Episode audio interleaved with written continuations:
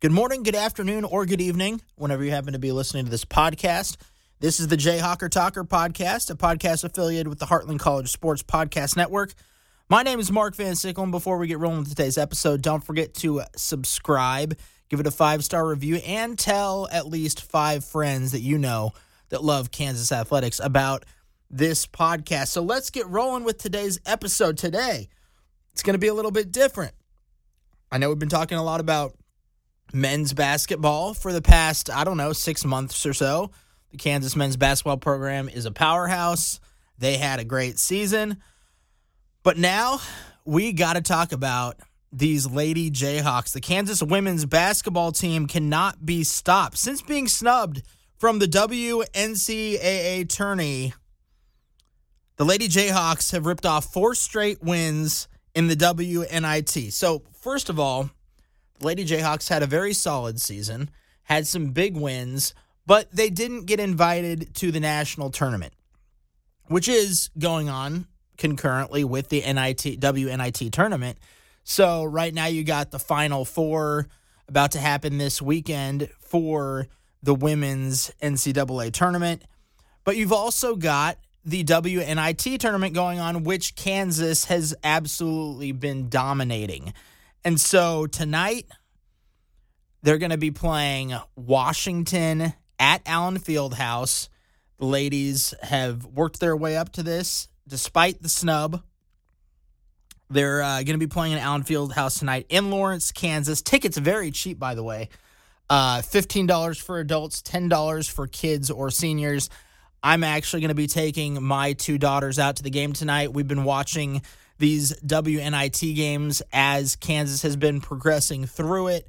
Been watching uh, some of the women's national tournament as well. I mean, uh, girls like Caitlin Clark from Iowa just make th- this sport so fun for the women and for young girls to watch basketball and see that they have somebody they can grow up and aspire to be like uh, if they want to play basketball. So that's why I'm dedicating this podcast to the Kansas women's basketball team. I'm going to talk about some other stuff as well, but let's get into what these women have been doing throughout the WNIT so far. So they started out the tournament round 1 by the way, all these games have been at home because in the in the NIT and the WNIT, every game for the highest ranked team is a home game. So that's that's one thing to consider here. So the Kansas Jayhawks women's basketball team has been hosting all these games.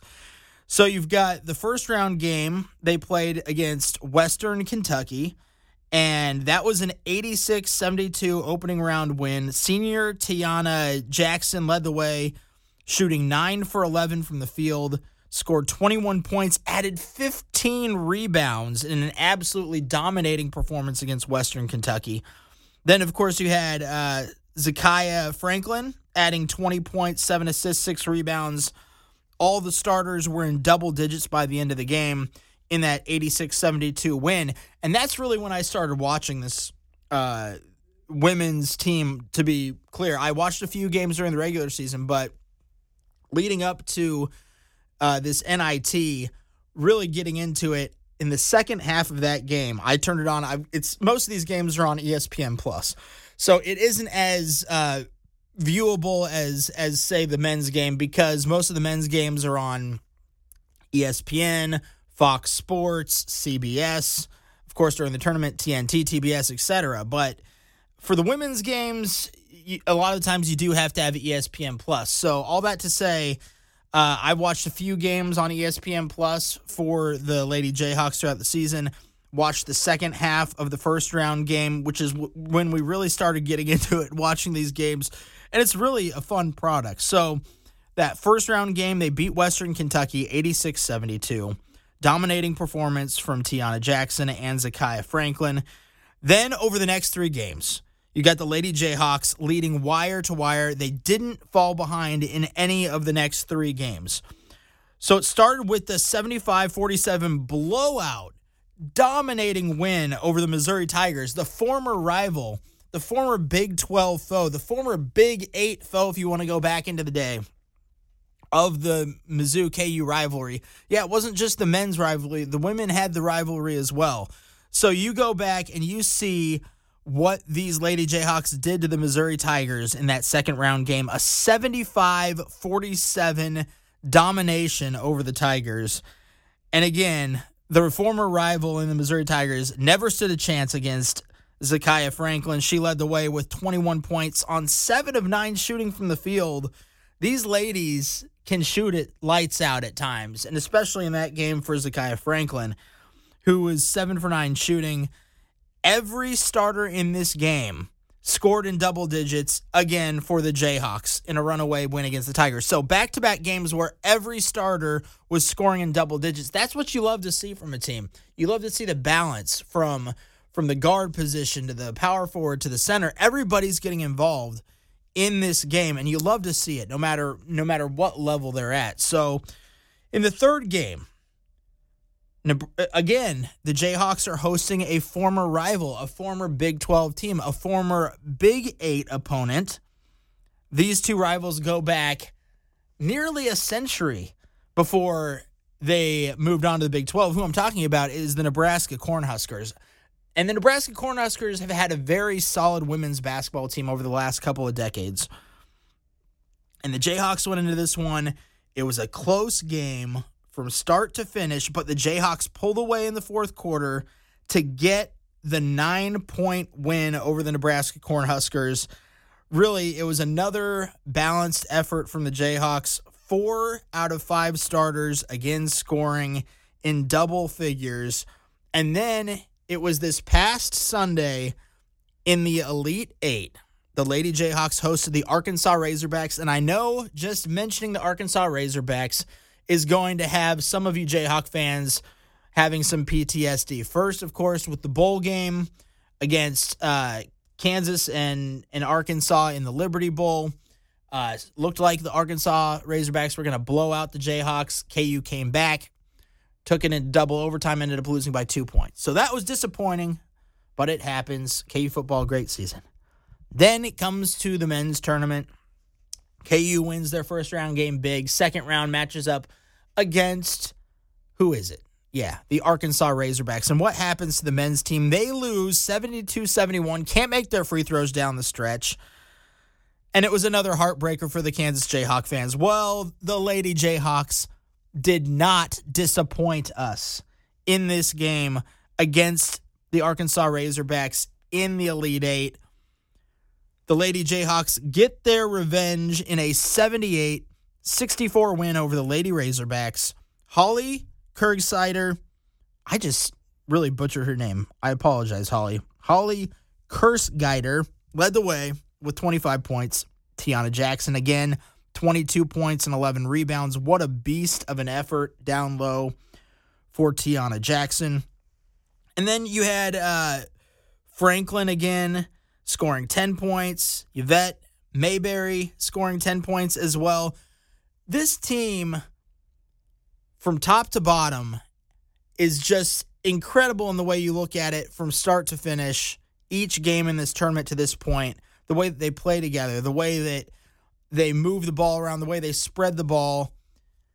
It's just fun to watch. And seeing the ladies beat the Arkansas Razorbacks 78 64 really set up for this Fab Four. Uh, they don't call it the Final Four in the WNIT. They call it the Fab Four because they saved the Final Four for the uh, men's and women's NCAA tournament. But Kansas makes it to the Fab Four.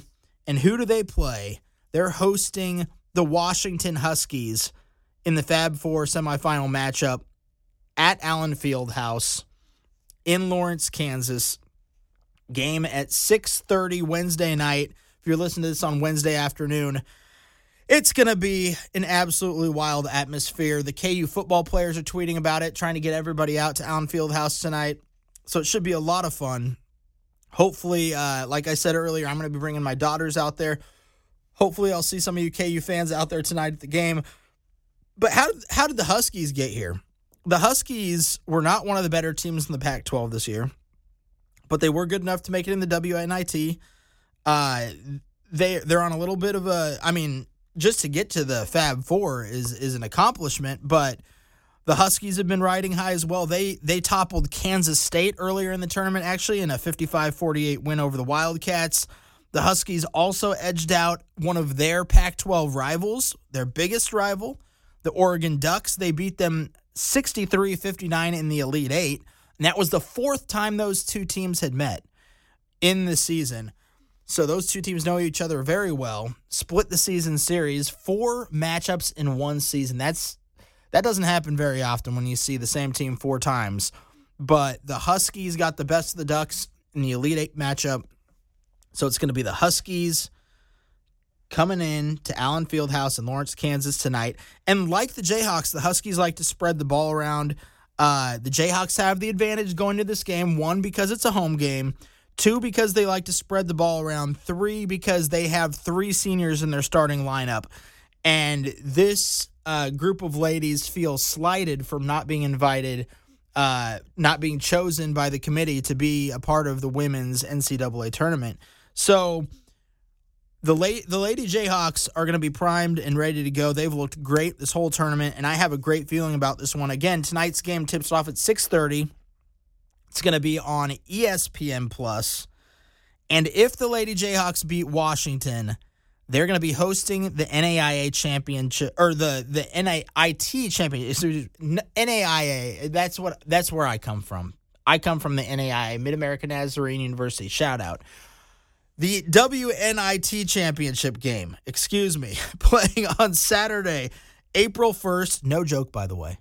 No joke. It is going to be on April 1st. I know it's April Fool's Day, but the game is Saturday, April 1st, 4:30 Central Time, Allen Fieldhouse in Lawrence, Kansas. If the Jayhawks win tonight, the Jayhawks have to win tonight to advance to the finals in the WNIT tournament, and that game is going to be airing on CBS Sports Network again. If the Lady Jayhawks win tonight against the Washington Huskies, they will host the WNIT Championship on Saturday at 4:30. And with more eyes on the women's game now than ever before, it is a great time to jump in and be a part of this. And it's a good time to go out and support the Lady Jayhawks, whether it be uh, getting out to Lawrence tonight, watching the game at Allen Fieldhouse in person. Very cheap tickets, like I said earlier in the podcast $15 for adults, $10 for kids.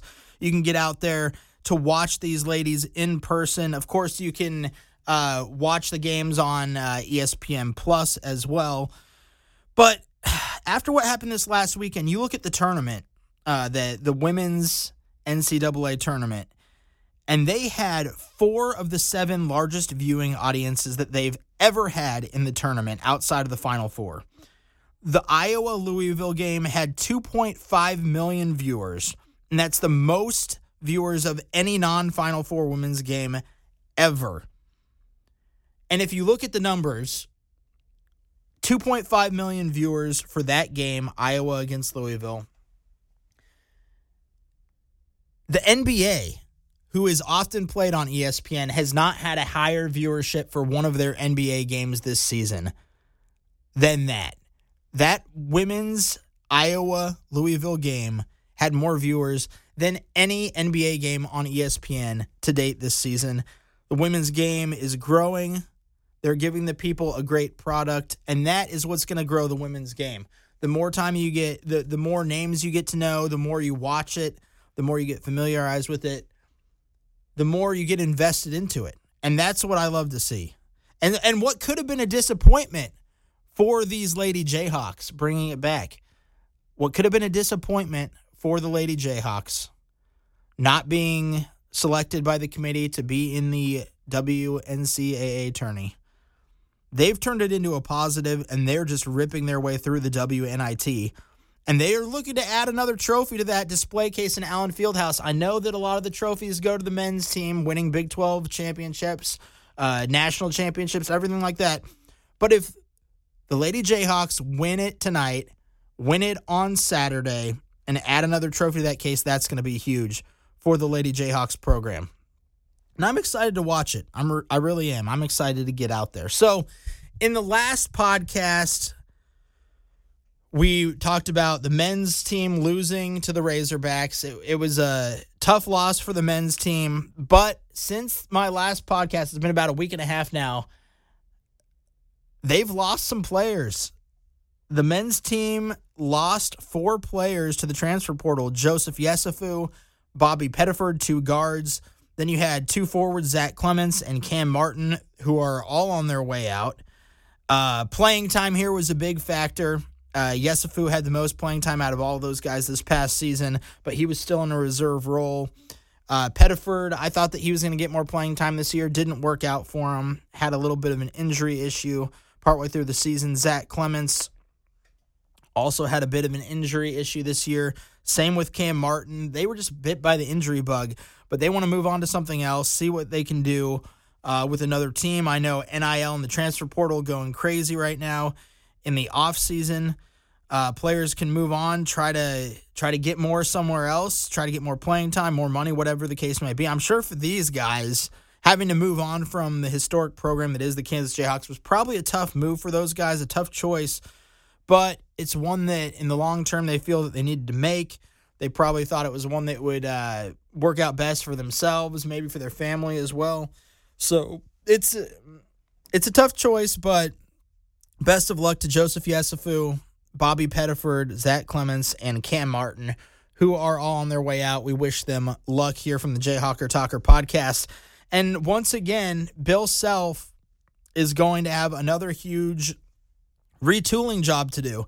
It's never really a rebuild at Kansas. I know North Carolina missed the tournament this past year.